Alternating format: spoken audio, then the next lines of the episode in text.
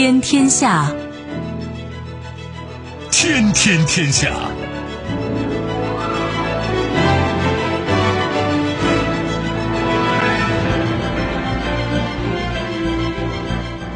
历史穿行者，新闻摆渡人，听众朋友，大家好，您正在关注收听的是《天天天下》节目，我是夏萌，和我一起陪伴各位的还有本节目评论员重阳。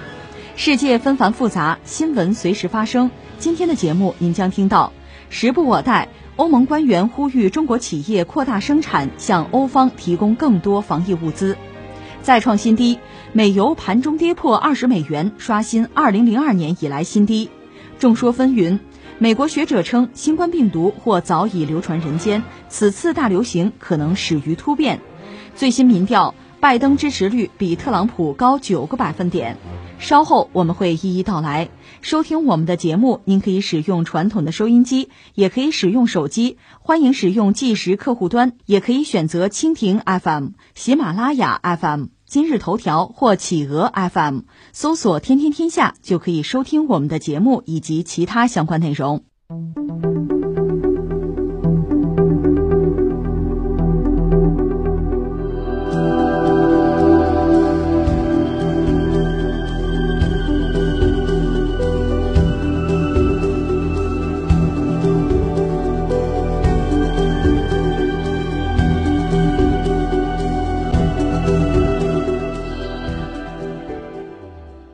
天天天下，我们来关注一下防疫物资。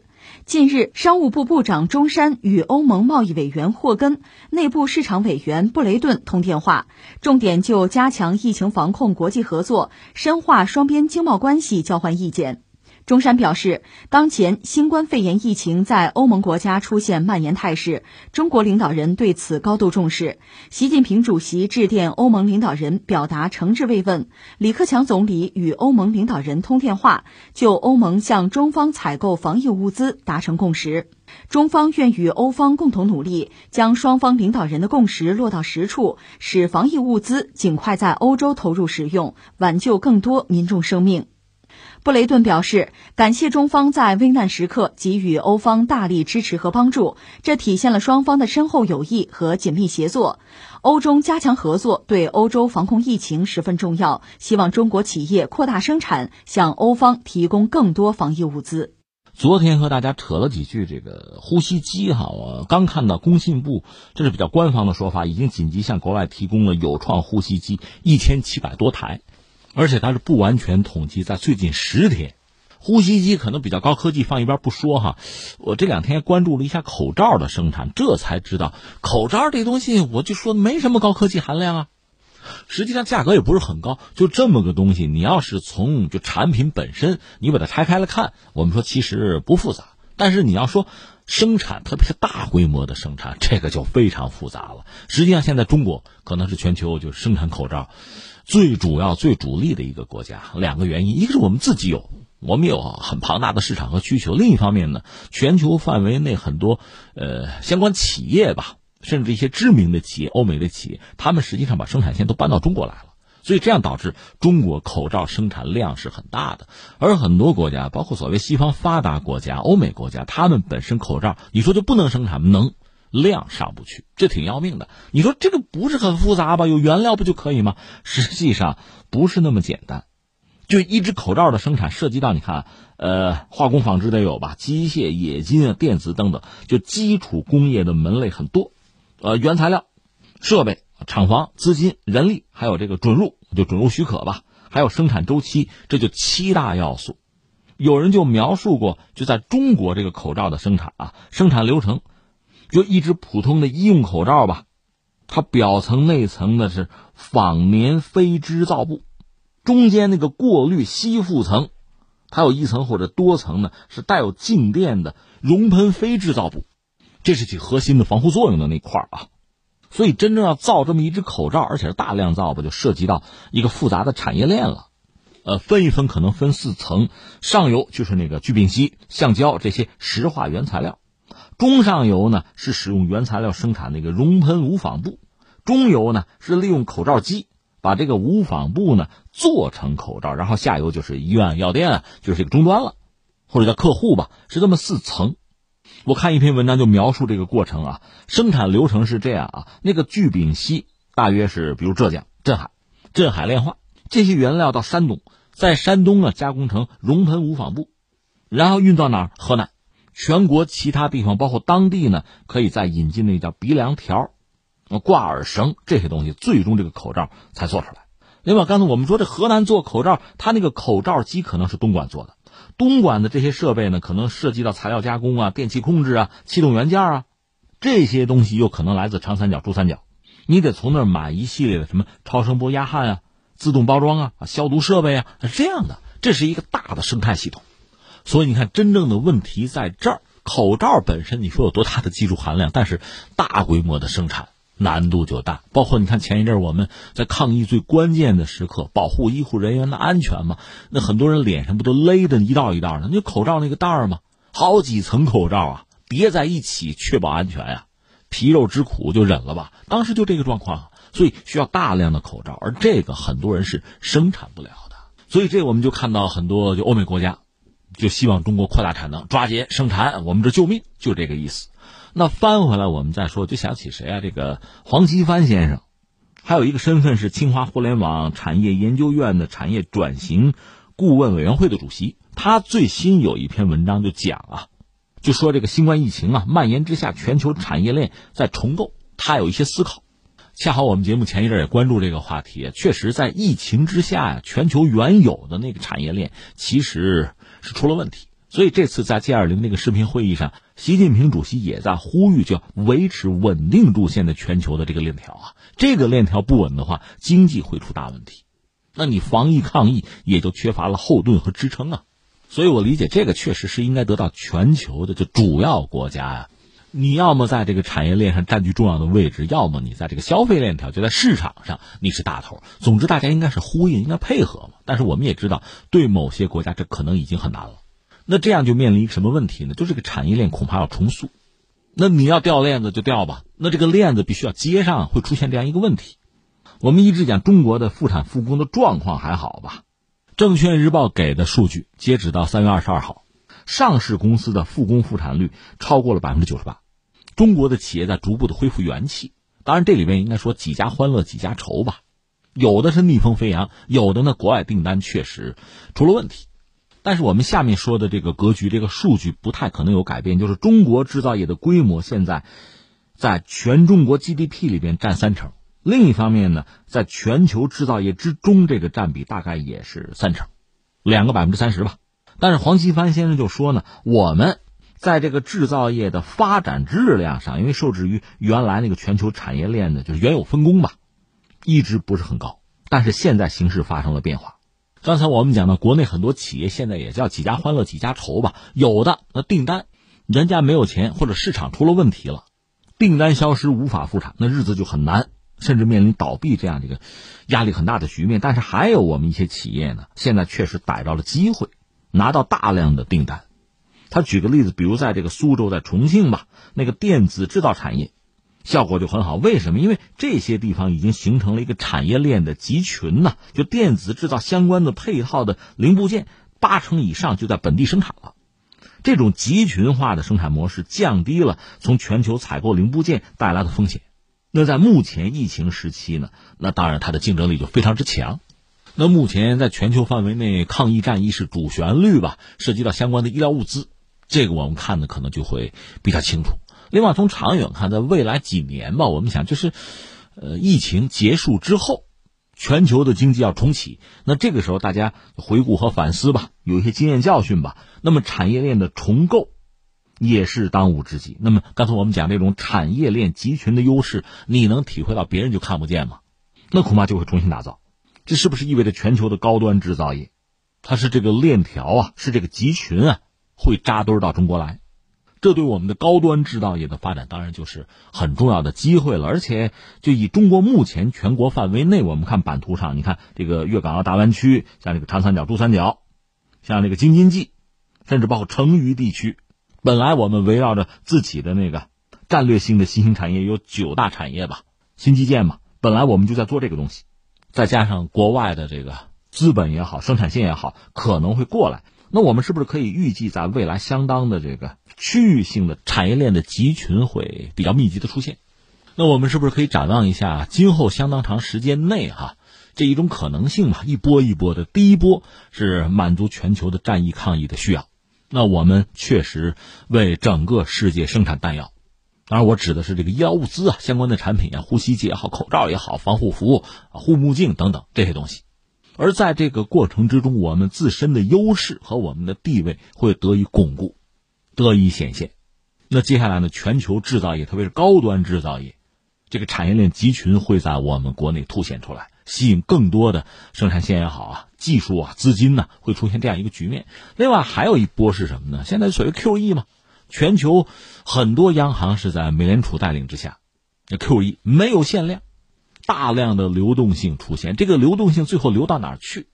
应该说，相当的一部分流动性，相当一部分资金，你要安全，你要有回报，你算来算去应该是中国。那翻回来对我们来讲，这当然既是机遇也是挑战了。一个呢，涉及到医疗物资的订单，在未来一段时间可能还相当之多，这个我们当然要保质保量的去生产。另一方面，要看到即使疫情结束，在相当长时间之内，就是公众的健康啊。我们中国人还有特殊的词儿养生啊，就这个需求恐怕会增加，而且我们现有的这个医疗制度啊、医疗体系啊、基础设施啊够不够？是不是还要补强？这又需要有相关的投入，有相关的产能，所以这个不会随疫情结束而结束，它会是一个漫长的过程了。再就是你要接纳全球，就是特别是在高新技术领域啊，产业的链条啊，这个生态系统啊。你要协调这个全球的产业链集群在中国密集出现的话啊，那我们自身在基础设施建设上，在法律法规的建设上，包括我们自己本土企业，可能会面临着更加激烈复杂的竞争局面。这个时候你怎么样逆风飞扬，谋求自身的生存发展，这都是问题。从各级政府讲，你还要有一个继续扩大改革开放，优化这个营商环境，还有这么一个问题吧。这就说到那句话：“机会只垂青有准备的人呐。”那说到这儿，我想起，其实今天最重要的新闻是习近平总书记三月二十九号到浙江考察调研，他首先聚焦的就是复产复工的情况。我看到新华社的报道里边有一个很有意思的提法，叫“六稳”啊，稳是稳定的稳，就应对复产复工这场大考。总书记反复强调做好六稳工作。所谓六稳啊，稳就业、稳金融、稳外贸、稳外资、稳投资、稳预期，六条，针对性很强。而且他专门我看他去了几个港口啊，有些港口是标志性的外贸嘛。现在确实说到外贸，这是一个挺关键的问题，因为中国境外我们看到这个疫情肆虐吧，很多国家原来的那个市场、原来的订单可能难以为继。那对我们的外贸确实是很大的这个影响，甚至就是威胁吧。那你要说应对起来，一个是我们的内需，那就得强调了，就得刺激了，就得加强建设了。那涉及到很多企业也有一个转轨、转观念、转方向的问题。再一个呢，就是外贸，国外的市场确实也不能放弃。刚才我们也聊到这个产业链的问题啊，那是一个重组重塑的问题。市场呢，也是一个重新选择、重新营造。也会出现这么一个问题，难必然很难，但是做还得做。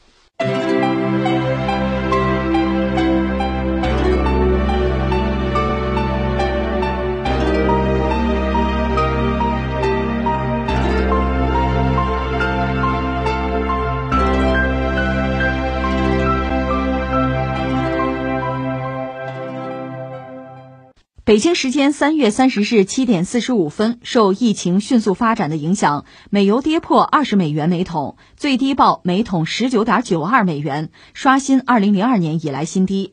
另外，美股三大指数期货亚市盘出均跌近百分之二。这是关于国际油价的最新的消息吧？这确实惨不忍睹啊！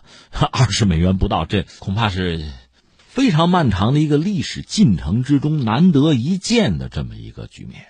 而且这个油价低迷的影响肯定是世界性的。前不久我们关注就美国股市的这个暴跌吧，核心的原因其实和疫情是有关系的。我们讲和美股一直以来的老毛病是有关系，但是还是有一个诱因啊，有一个导火索就是油价的问题，或者说就是俄罗斯和沙特之间的这个石油战争。因为在减产的问题、就限产的问题上没能达成一致，所以双方就开启了这个博弈的模式。说到博弈，就是增产呐。不但不减产限产，是增产，因为达不成一致，你单方面如果限产的话，你的那个市场有可能被别人就占了。而且呢，目前全球经济一塌糊涂的时候，那油价肯定是低迷的。现在二十美元不到，这个确实是再创新低吧。一样一样说吧，一个就说到俄罗斯和沙特之间这一轮石油博弈。原来我还相对乐观，我觉得差不多闹闹就算了啊，该坐下来谈了。现在看来还没有。而且呢，以前我所这个预计或期待的，说这个 G 二零啊，这个视频会议，二十国集团领导人峰会，这个会上是不是能够传来一点什么好消息啊？大家劝一劝啊，俄罗斯和沙特谈一谈啊。目前公开的还真没看到。嗯，大家铁了心要接着再干一阵是吧？那也没有办法。现在我了解的情况大概是这样吧：一个是沙特本身是现在 G 二零的这个算是一个轮值主席国吧，所以他算是忽悠着大家来开这个会。主要恐怕就是俩问题，一个就是抗疫战役的问题，再一个就是全球经济的问题。最终不也算是有点成果吗？就是大家商量商量，五万亿美元啊，提振经济啊，也算是有点成果。所以沙特还算是做了一点儿。有益于全球的事情啊，但是在这个会上没有传出来说俄罗斯和沙特在这个油价的问题、限产的问题，没有传出来他们谈。俄罗斯至少是没提这事儿啊。倒是蓬佩奥，美国的国务卿蓬佩奥在这个会之前，可能和沙特那个王储小萨勒曼通过一个电话。但是说的也比较委婉，大意就是说你要重新考虑啊，呃，现在这个经济状况如何如何，就是如果说欧美经济不行，那你沙特也要倒霉。大概只是表了这么一个态，至少报道讲也没有看到很明确的美国压沙特怎么样，因为你单压沙特也不起作用，你还得做俄罗斯的工作，而俄罗斯现在基本上是言之不进啊，软硬不吃，是这么一个态度。当然，我们前一阵也分析过，真正说现在涉及到油价限产的问题，表面上是俄罗斯和沙特在博弈，还有一个隐形玩家就是美国。现在双方打得不亦乐乎，实际上啊，美国是很吃亏的，就是美国的页岩油企业它本身成本就相对比较高，只不过人家美国就家大业大，财大气粗，玩得起。但是到了现在这个状况，拖得越久，国际油价越低迷，美国的页岩油、页岩气的企业。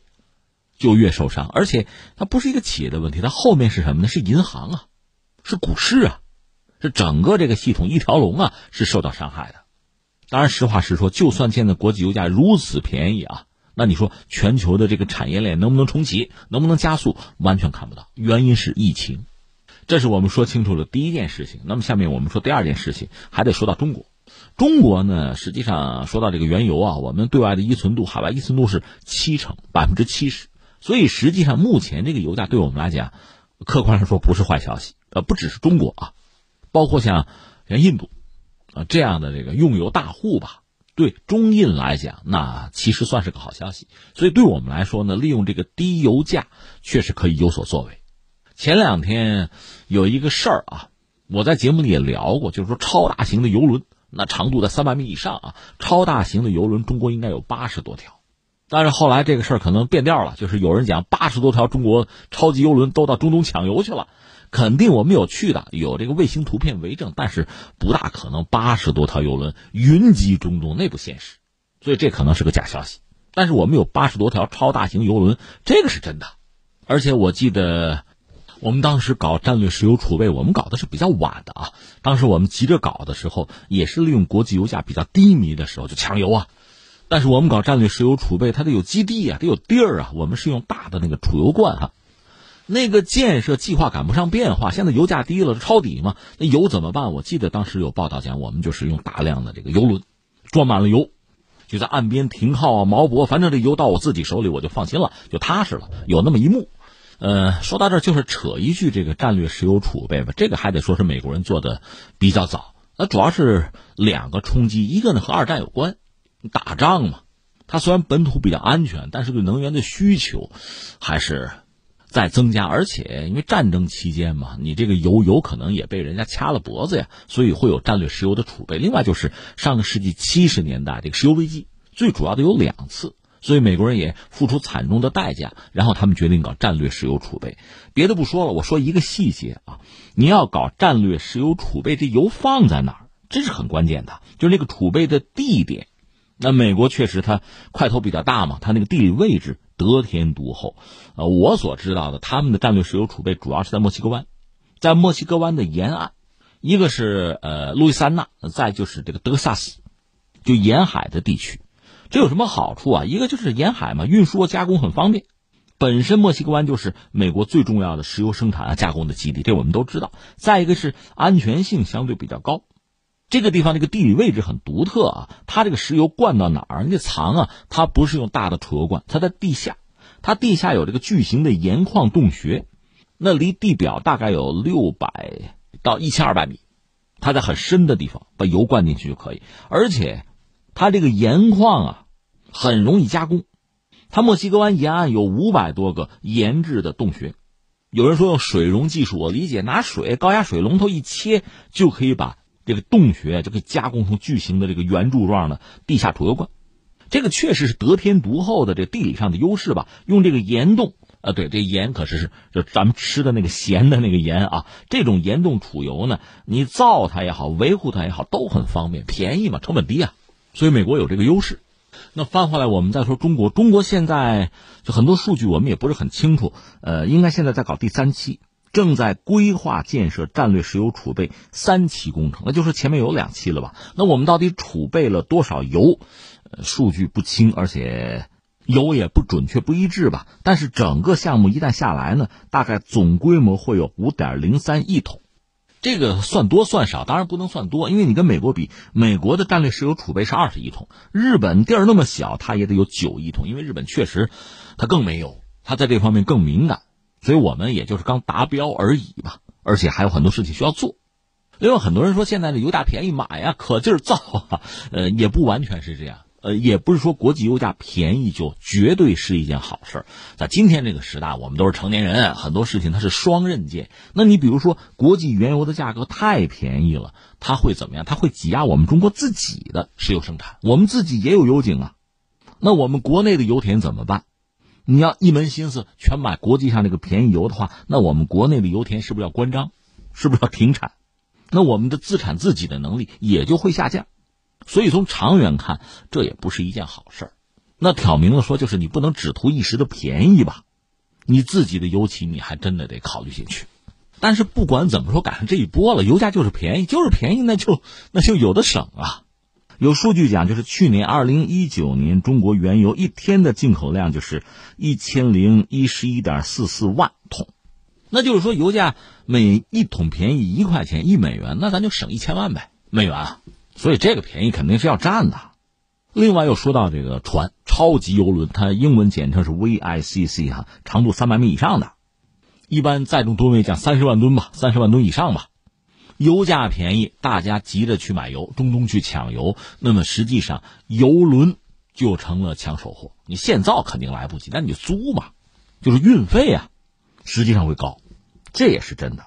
所以你看啊，最后我们总结一下，第一个呢，油价低迷。对我们总的来说是有利的，不管是我们讲复产复工啊，还是增加自己的战略石油储备啊，现在应该是个好时机。顺便说一下美国，美国这回这个页岩油企业可能遭到非常大的打击，但是对美国战略石油储备你增加也好啊，新陈代谢也好，这也是时机啊，他们也不会错过呀。这是一个。那对我们自己来讲，一个是战略石油储备，我们也就是刚刚到及格线吧，还有很多事情要做，空间还有很大。另外，我们的这种超大型的巨型油轮。我们还是有点家底儿，甚至我们这个船队在全球也是最多的，所以还真的是可以有所作为。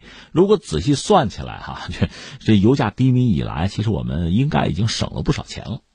这就涉及到下一个问题：这一波油价低迷可以持续多久？这个我想还是取决于两个因素，一个跟疫情有关系，因为疫情现在肆虐，尤其在中国以外肆虐，全球范围内需要油的这些国家，你说开工。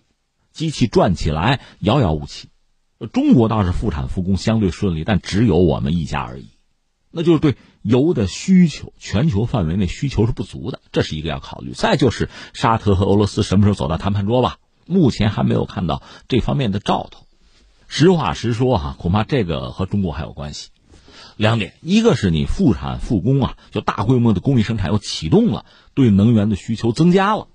那这是一个拉动。另外，就咱们中国到外边买油去，你说这大宗商品啊，大手笔大单，别 你单越大，这油价涨得可就越快，肯定是这样啊。所以这个也是一个技巧吧。我想这里面也有一个战略的问题，就是怎么出牌啊。这咱们得慢慢来，细水长流。但是现在看来，俄罗斯和沙特真要是谈的话，就中国为代表的吧，对油的需求这一方，因为印度的状况我们不太了解，就他们的疫情是个什么水平，我们不好判断。那就说中国吧，如果我们对油有需求，我们的市场比较旺盛，那他们就重回谈判桌，可能就会提前，否则再刚一阵儿吧。最后，我想再强调一句是什么呢？呃，油价低迷，总的来说是一件好事，但是我们确实要把它看作是双刃剑，因为它涉及到我们国内的相关的企业的生产啊，这是一个问题。还有一个是什么呢？新能源。我们在这个领域有巨大的投入。如果现在传统的能源就是油价低迷的话，对我们在新能源领域这个推进，等于说也是一个阻碍。客观上讲是这样吧？所以这需要我们有一个整体的协调。那就是说，我们不是只盯着低油价去买油，你必须要就一盘棋，统筹来考虑，有一个最优解的答案。最后再说一句，你说买谁的油？现在最主要的，美国。俄罗斯再加上沙特，其他的我们先不说，这三家尤其是沙特和俄罗斯一直在争，是像中国第一供应大国在争这个位置，那现在显然争的会更激烈吧？对我们来讲，这时候做做选择呀，包括用什么货币结算呀，哎，这些问题现在主动权应该在我。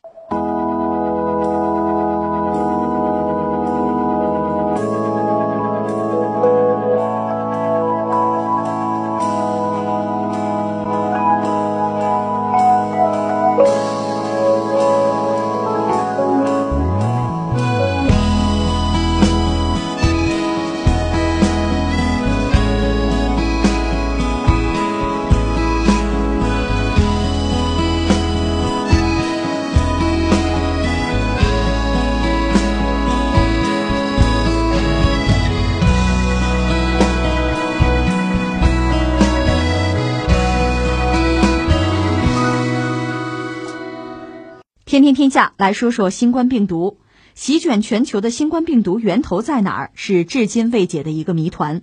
近日有舆论称，新冠病毒可能是由实验室人工合成，但一项新研究表明，新冠病毒不仅是自然生成的，而且在传染烈度突变前，可能已经存在了数十年。华南海鲜市场并非病毒最初发源地。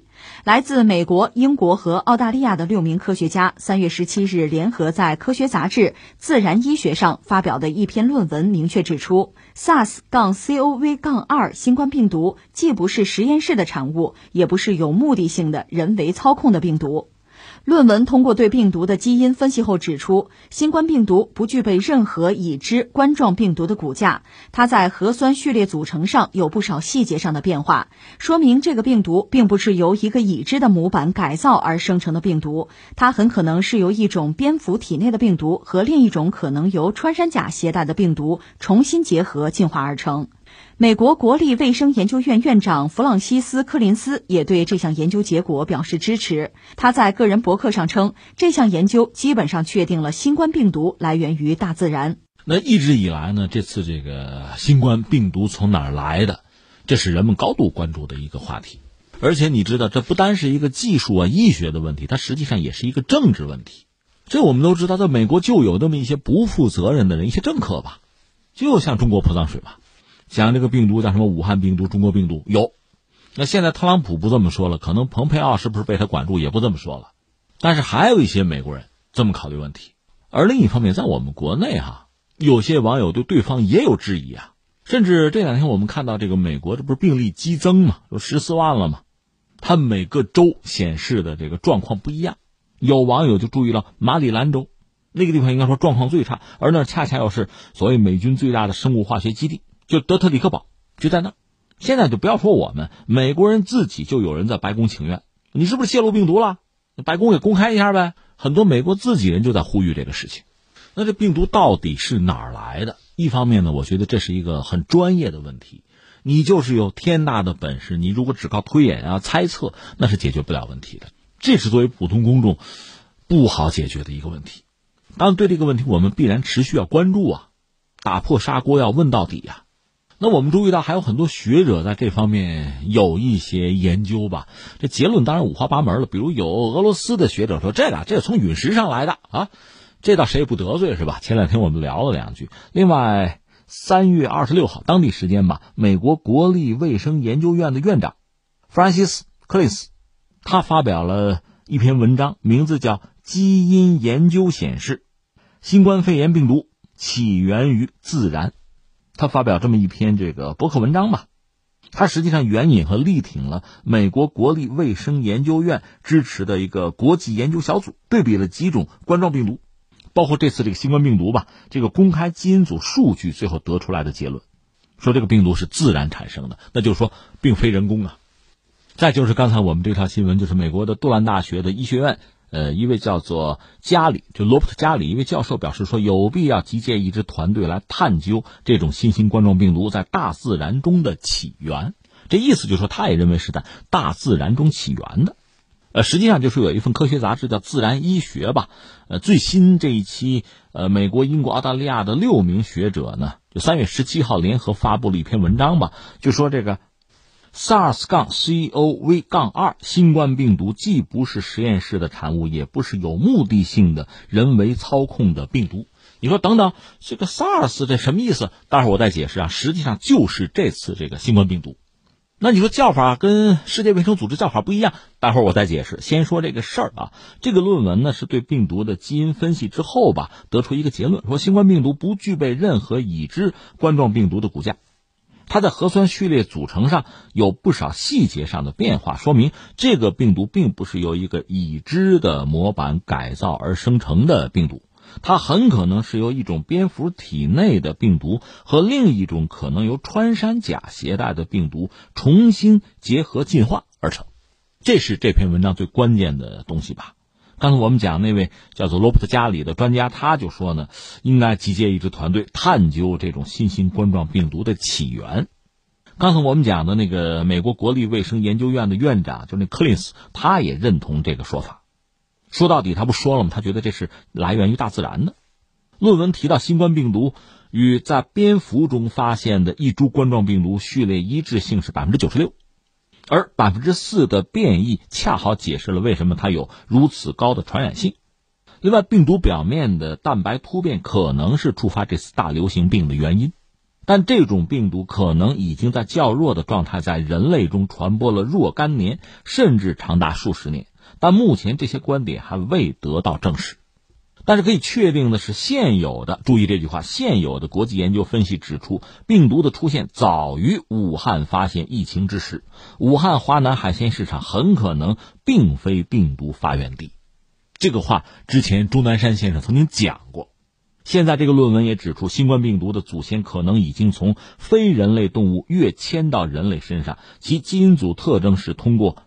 在随后的人传人中进行适应而获得的，一旦病毒获得了这些适应，就将导致疫情爆发。但不管怎么说，不管哪种情况，新冠病毒都是自然选择的产物。另一方面，病毒的中间宿主是谁？这是目前一个重要的研究课题吧。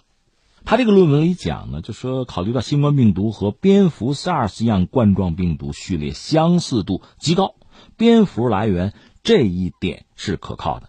与此同时呢，有初步分析说呢，一些马来亚穿山甲身带一种和新冠病毒相似的冠状病毒，所以也有学者，就是那个管义，香港那个管义的团队，在三月二十六号在《自然医学杂志》上有论文说呢，说他们在来自马来亚穿山甲的样品中发现了冠状病毒和 SARS-CoV-2 序列一致性是百分之八十五点五到百分之九十二点四。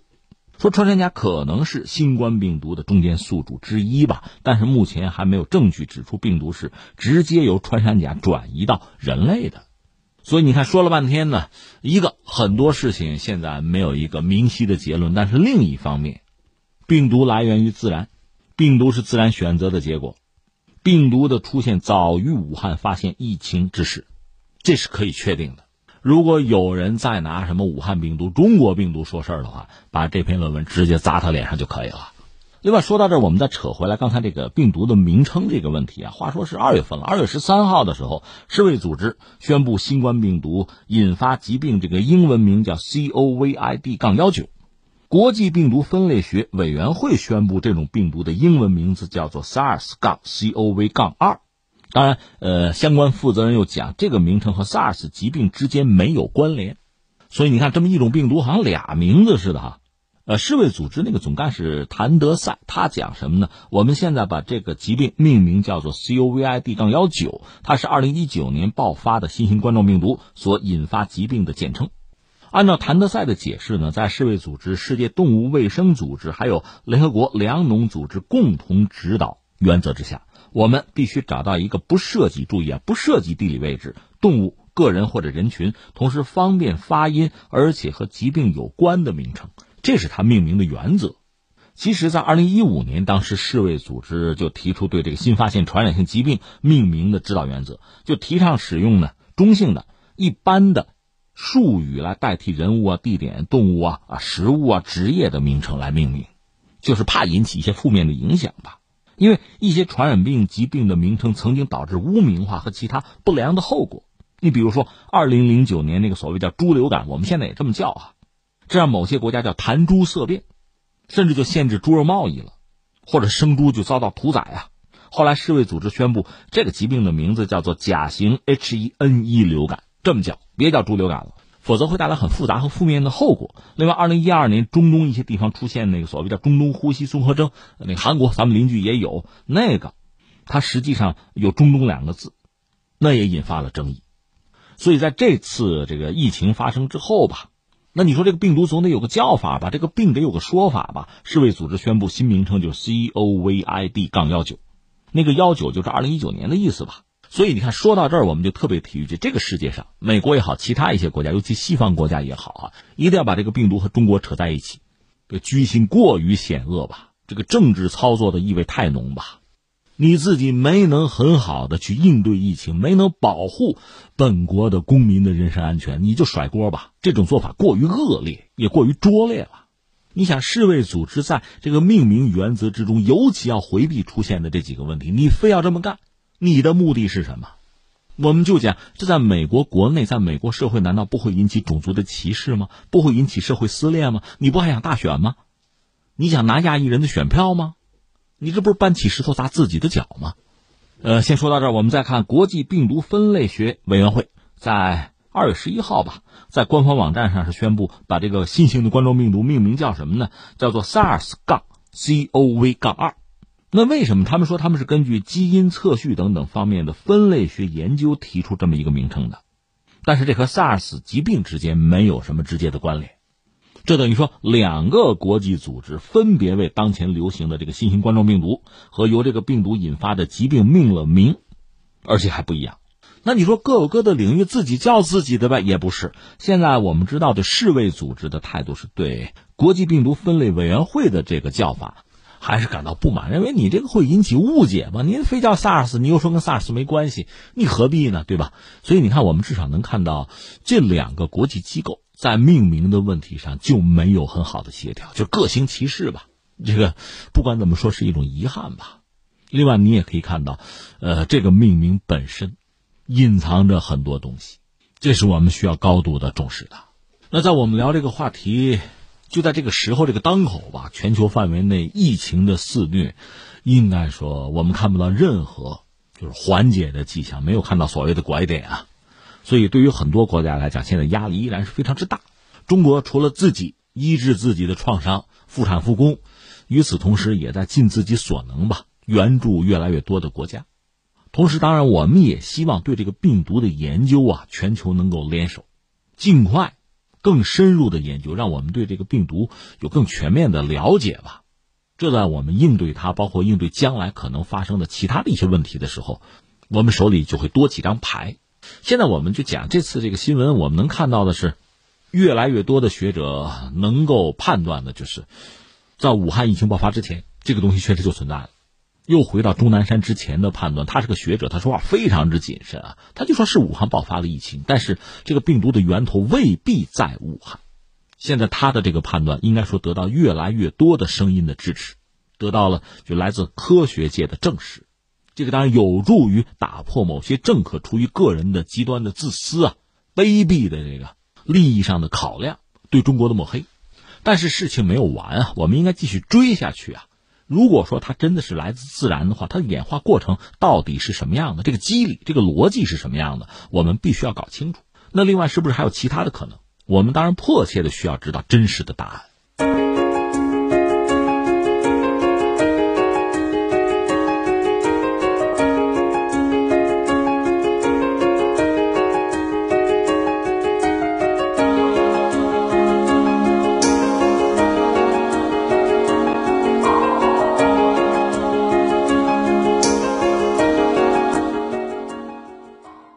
天天天下来关注一下美国大选。随着美国2020年总统大选日渐临近，美国媒体日前开展了一项联合民调，结果显示，前副总统拜登领先现任总统特朗普九个百分点。根据最新民调，与现任美国总统特朗普竞争胜率排名当中，前副总统拜登以百分之五十一对特朗普百分之四十二的优势领先，系目前民主党参选人当中胜算最大的人。此外，民主党参议员伯尼·桑德斯领先特朗普七个百分点，加利福尼亚州民主党女参议员伊丽莎白·沃伦领先特朗普五个百分点，加州民主党参议员卡马拉·哈里斯领先特朗普一个百分点。你这个话题又说到了美国大选，美国大选，说实话，有一阵儿没关注了，顾不上，我们顾不上，他们自己，反正忙里偷闲，这事儿还得干，是吧？呃，先聊点别的啊，这个扯点闲篇，咱们换换气氛啊。最近这疫情在全球爆发吧，所以这真是媒体啊，包括什么自媒体、假媒体啊，这都是大行其道的时候。就这两天，国外有网站登了一张照片，实际上是 P 的啊，是二零一六年南非一个节目的拍摄现场，显示狮子街上溜达啊。有的这个网站拿这个东西去黑谁呢？就黑俄罗斯，说你看普京啊。为了警告居民在疫情期间不要出门，俄罗斯确实现在是大家宅在家里啊，都宅在家里，而且是带薪啊。说普京为了吓唬老百姓不让出门嘛，把五百只狮子放到大街上去了。俄罗斯那边当然要辟谣了，这个俄方发言人说：“这个放狮子老虎上街不可能的，不可能的，我们一般是放狗熊啊。” 这个一乐就罢了啊！俄罗斯确实最近如临大敌，他们乐观早了。之前他们说控制的很好哈，现在看来不是那么回事儿但是确实他们有后手，一个是方舱医院，这个他们明说学的是中国嘛。方舱医院先备好，另外呢就是大家带薪，那在家里闷住。另外呢，他们前一阵儿不是有一个宪法的修改，然后有全民公投，说四月底搞，先不搞了，停下来吧。应对算是比较及时。相形之下，美国人这边。麻烦就比较大，我们就说特朗普吧。特朗普最近这个话，这个画风啊转的太快。你看，我们上次聊特朗普还讲，他说这个打算复活节嘛，四月十九号能不能复工？算起来就十来天了哈。但是查了查，现在这话已经不提了，不再说了。最新的说法是什么？说是这叫社交距离防疫这个措施要延长一个月。他说预计啊，美国的新冠疫情的拐点两周内要到来。嗯，这看你怎么理解。这都挺会说话的嘛，都是聪明人啊！你说拐点到来也行，你要说疫情达到最高峰，也行吧。他说两周之内，他认为到六月初整体形势会好转。当然，另外他对自己包括这个政府吧，防疫工作还是很满意。在二十九号白宫记者会呢，他说了一番话。他说：“如果不采取措施，我们美国会有二百二十万人死去，二百二十万条人命啊！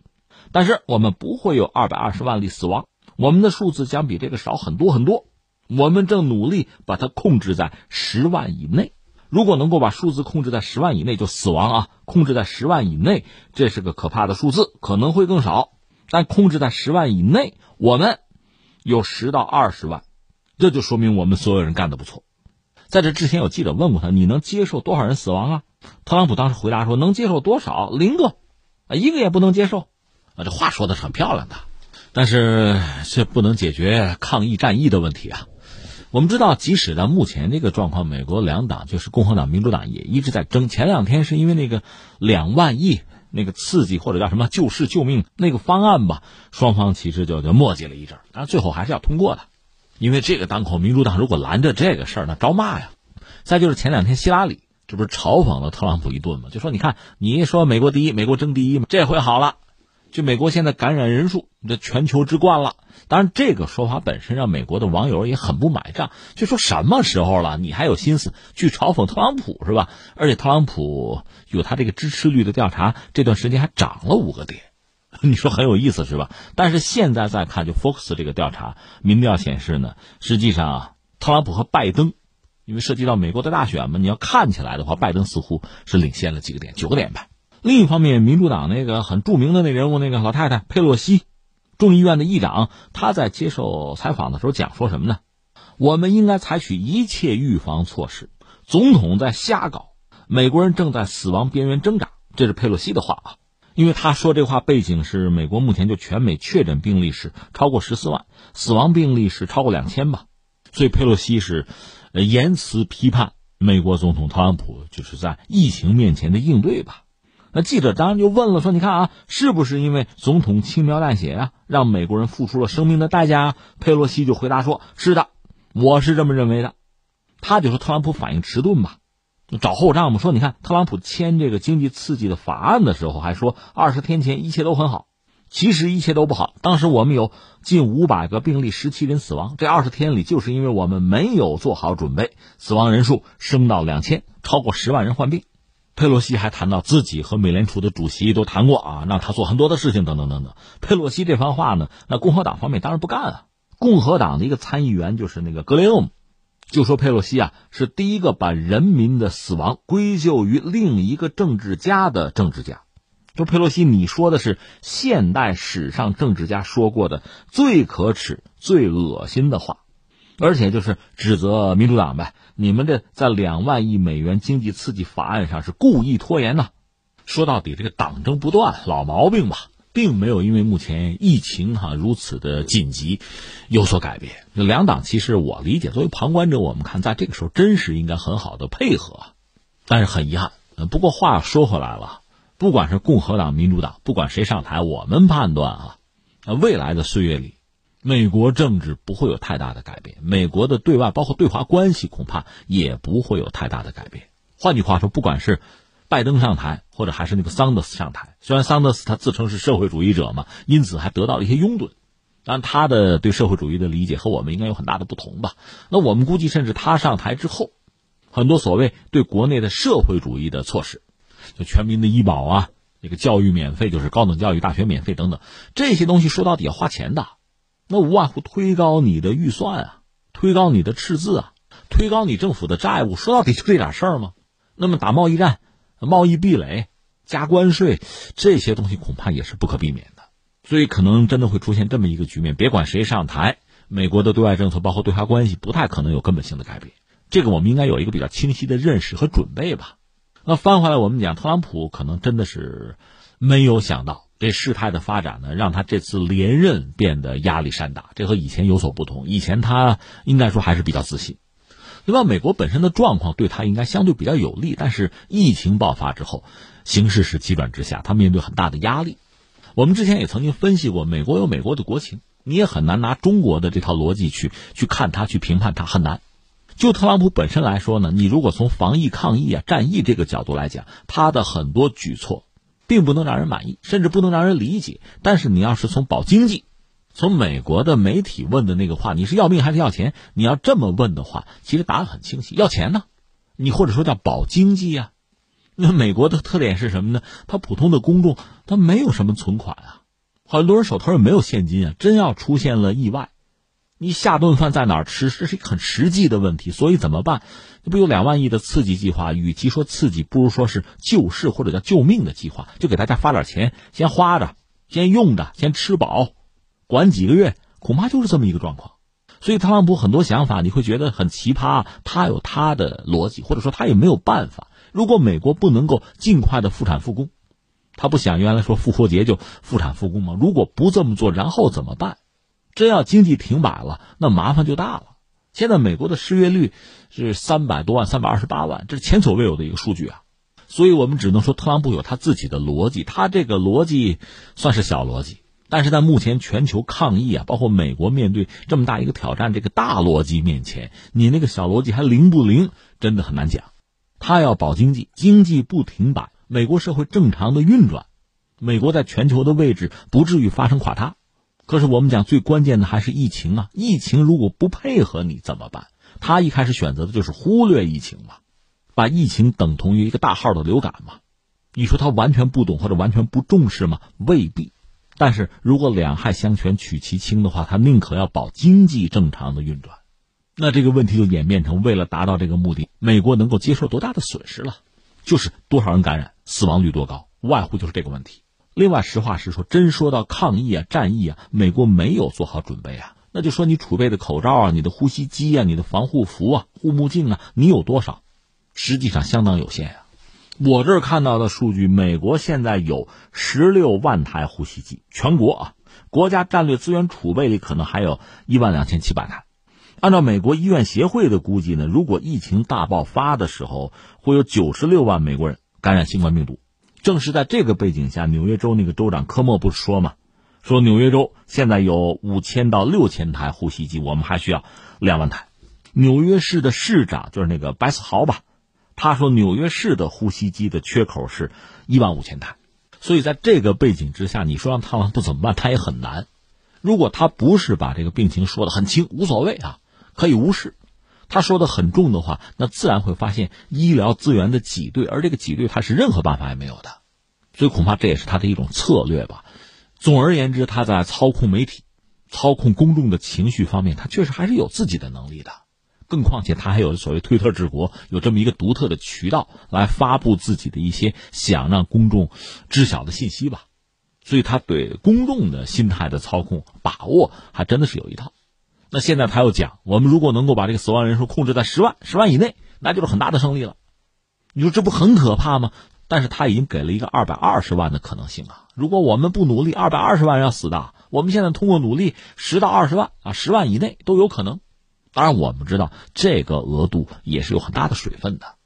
那么，通过这种方式，换句话说，如果真的是死亡十万人以内啊。那就是已经我们做出了很大的努力啊，这是很大的胜利了，就成了这个样子了。所以你看他讲话有他的技巧。当然，另一方面呢，像民主党 这样一帮老对手啊，当然不会让他轻易这么就忽悠过去。他们会对特朗普这一番言论啊，各种那个私料，各种戳穿。但是在未来这两周，就是特朗普所谓拐点，当然这个说法不是他说的，还是他背后的一些医疗专家给他的某种建议或者预测吧。所谓拐点，很可能就是最至暗的时刻到来，那就是感染人数再创新高，死亡人数也创新高，很可能是这么一个阶段。在这个阶段，那两党恐怕还是要有所收敛吧。这时候内斗恐怕给公众留下非常糟糕的印象。但是，一旦疫情有所缓解，特别是到了复产复工这个阶段啊，那就特朗普来讲，肯定要把它渲染成自己的一个伟大的胜利了。而作为他的对手。民主党当然会想尽各种办法来戳穿这个谎言，那个时候，这个斗争恐怕会更加激烈，或者说进入一个新的阶段吧。那你说未来的美国大选会怎样？这恐怕没人说得清楚，特朗普本人也不一定说得清楚。现在拜登也好，桑德斯也好，可能拜登人气更旺，估计他就会成为最终民主党的那个人选了。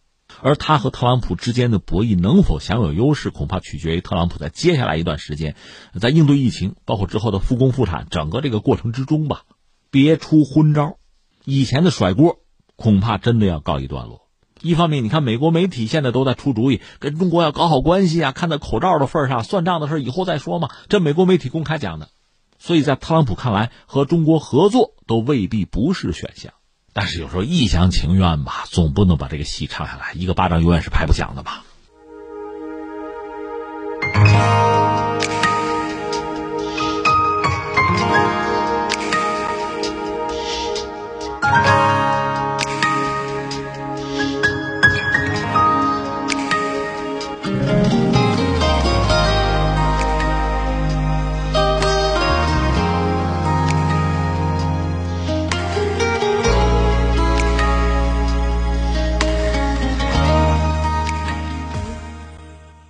好，听众朋友，以上是今天节目的全部内容。最后还是要提醒您，收听我们的节目，您可以使用传统的收音机，或者是手机通过计时客户端蜻蜓 FM、喜马拉雅 FM、今日头条、企鹅 FM 搜索“天天天下”，就可以找到我们的节目。我们明天再会。